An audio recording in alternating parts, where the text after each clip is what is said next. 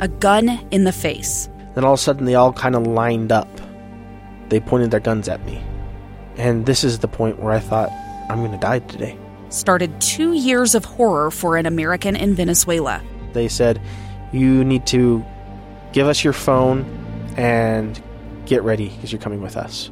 I'm Becky Bruce, and I spent a year researching and piecing together Josh and Thamy Holt's story about their ordeal in a notorious prison.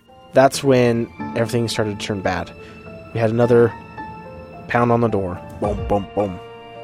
And there was the police once again. You can binge all of the episodes of Hope in Darkness on KSLPodcasts.com or wherever you get your podcasts.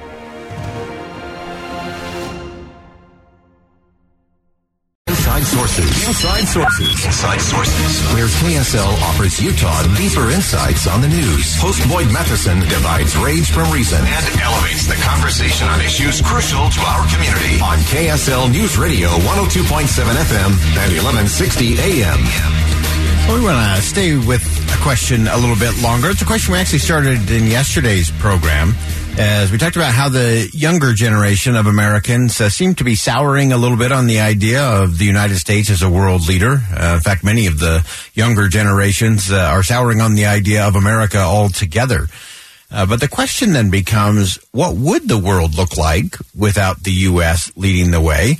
And here to help us break that all down, Zaid Jilani is a freelance journalist. He writes a newsletter on politics and current affairs. You can find that at inquiremore.com. Great reader, great thinker. Zaid, thanks for joining us today. Yeah, great to be here.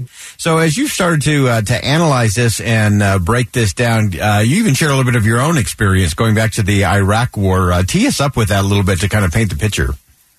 Yeah, I mean, I think it's really important uh, to acknowledge or recognize that for a certain generation of folks, particularly millennials, the age bracket I'm in. I'm in the older group of millennials now, but for people who are born in, I would say, the 1990s or, or late 80s, um, a lot of those people, I think, they came of age viewing American foreign policy largely through the lens of post 9/11 uh, activities. So the Iraq War, I think, is front and central in that, and sort of the the malaise that that generated, right? The the sort of the questions about why America went to Iraq, the consequences of it, the sustained duration of the war went on years for years and, and has continued to have ramifications throughout the Middle East and on American foreign policy.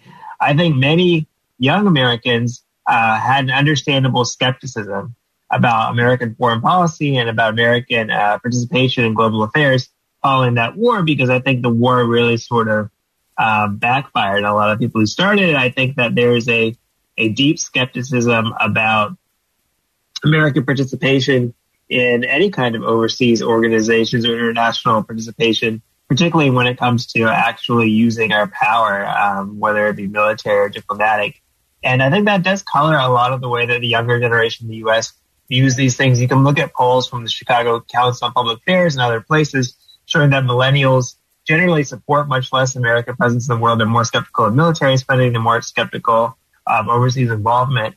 And I think that, that that war really has a lot to do with it. Um, but what I what I argued, and I wrote this piece for City Journal called "Pondering World Without Us," is that we need to be able to take a longer view here as well, because um, you know the world doesn't necessarily revolve around the United States. We're increasingly in a multipolar world, and I think people are witnessing that with the war in Ukraine by Russia, but also the rise of China, right, which is uh, at a point where it's almost equal to us in economic power is becoming increasingly assertive and aggressive overseas in its international relations.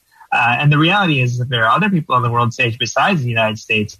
The question really isn't a matter of, you know, should we be there or not? The question is more like, how should we respond to that? Because if we don't fill certain vacuums, other people will. Um, so that kind of leaves us with a choice in terms of how we should be approaching things. And we should consider the possibility that sometimes it's actually worth it for the United States to engage in places of the world. Uh, we can be constructive. It doesn't always turn into a giant uh, morass or mess. Yeah. So as you as you look at that and, and you look at that uh, process of, of looking at uh, you know what what does happen if the if the U.S. retreats uh, or withdraws altogether from some of these things, I, I do agree that uh, one I think we should always have some healthy skepticism when it comes to uh, to government, whether that's international or whether that's local. Uh, we right. should we should always have a little bit of that going on. but as you evaluate it in terms of the of the world stage and how we should view that lens, maybe just a little little bit pulled back uh, from the, the here and now in the in the heat of the moment. Uh, what are some of the things that you've looked at? What are some of the implications uh, in terms of our view of what, where the United States should be in the world? Yeah, so it's interesting. I, I, mentioned earlier that you know China is a rising power in the in the world. Uh, certainly during this war in Ukraine, they seem to taken an almost uh, ambivalent stance, or even maybe even somewhat supportive of Russia. They're they're not doing international sanctions against Russia, for instance, and that's a big deal because they're, now one of the world's largest production economies. And in, in pure purchasing power, I think they're actually very close to the United States now in terms of their size of their economy. Um, China has gotten much more served on the world stage to where, for instance, uh, they've been doing a lot of their vaccine diplomacy, deploying vaccines all over the developing world. And in a couple of instances, there were countries that had disagreements with them about issues like the Uyghurs or issues about Taiwan. And China actually threatened their access to vaccines, right? Uh, and I think part of the reason China was able to do that is because the United States, we didn't step up quickly enough, right, to be the the kind of main vaccine provider in some of these cases. And in some cases, we've kind of played catch up, and we did get there at a certain point. Um, but it kind of shows that rival powers in the world also want to influence other countries. They also want to assert their interests and sometimes their values. And when the United States doesn't do it, when we're not active in places like Latin America building those diplomatic and economic ties, China could be there or Russia could be there. There are other powers in the world. And I would argue that for all of our flaws, we are still preferable to a lot of those other powers because I think for instance, we actually do consider things like human rights. Like there really isn't a human rights policy in China, right? Like they'll deal with anyone in the world in a very transactional manner. Um, and of course, we have our fair share of ignoring human rights at times uh, for other interests. But I think that the, the positive part about America, and this isn't just an international thing, it's a domestic thing, is that we're an ever evolving uh, society, right? We're constantly trying to get better. We're constantly criticizing ourselves when we mess up. And we're, I think we're, we're getting to a better place over time. You know, that, arc of history, uh, Ben's Story Justice, that old quote. Whereas I don't think that the, the Chinese political system or the Russian political system really allow for those things, right? They don't really allow for self-correction or evolution the same way the American was, one does. And I think you can see this when we do uh, international polls. So like Pew, uh, polling agency does polls all over the world. And when they've asked countries, even in Latin America that had somewhat of a bad history uh, of relations with the U.S., they asked them, who do you prefer to lead the world, China or America?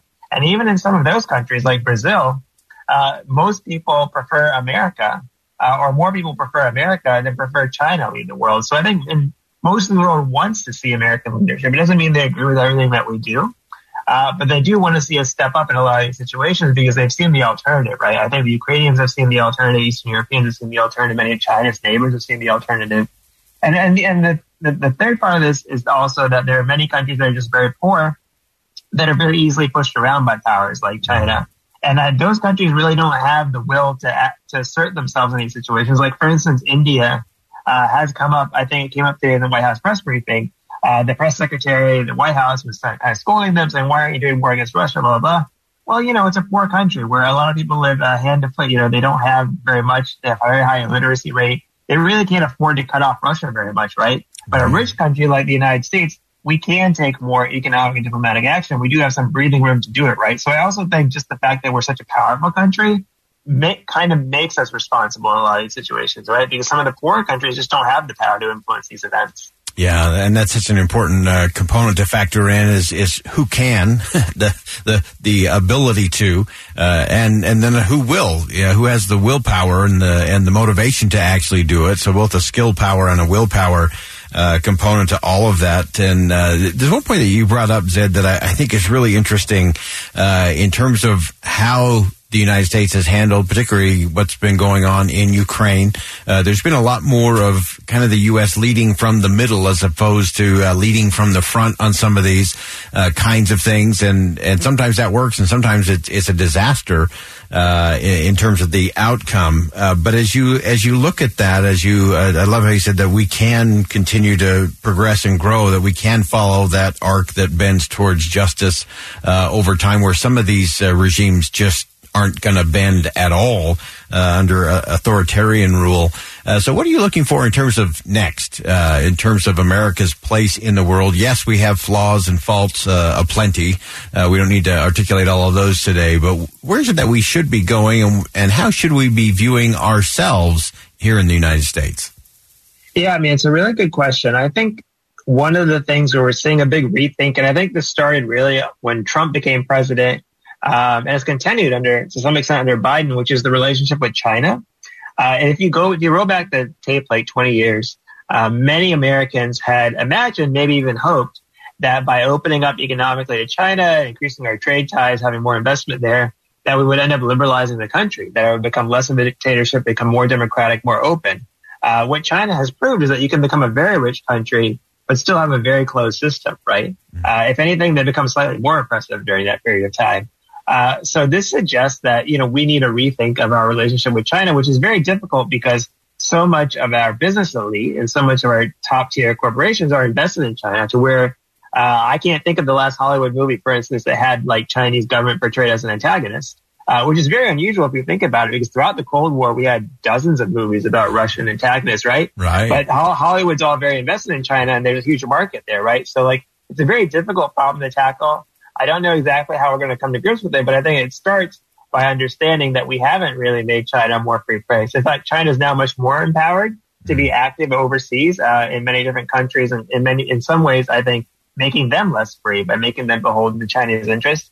Um, so I think that as Americans, we need to think seriously about, you know, what can we do about this? How can we make it so that, you know, uh, we don't have the reverse situation that we imagined 20 years ago, which is that we didn't make China more like us. China's making us more like them, right? By forcing mm-hmm. our companies to self-censor and, and sort of getting so integrated into China that we really can't influence a lot of these policies that, that, go against our values. So I think I think that's the really big challenge that's going to be for us in, in the coming century. Anyway. Uh, fantastic, great insight, uh, Zaid Jilani, freelance journalist. You can uh, read his uh, stuff at inquiremore.com. Uh, Zaid, thanks for joining us today.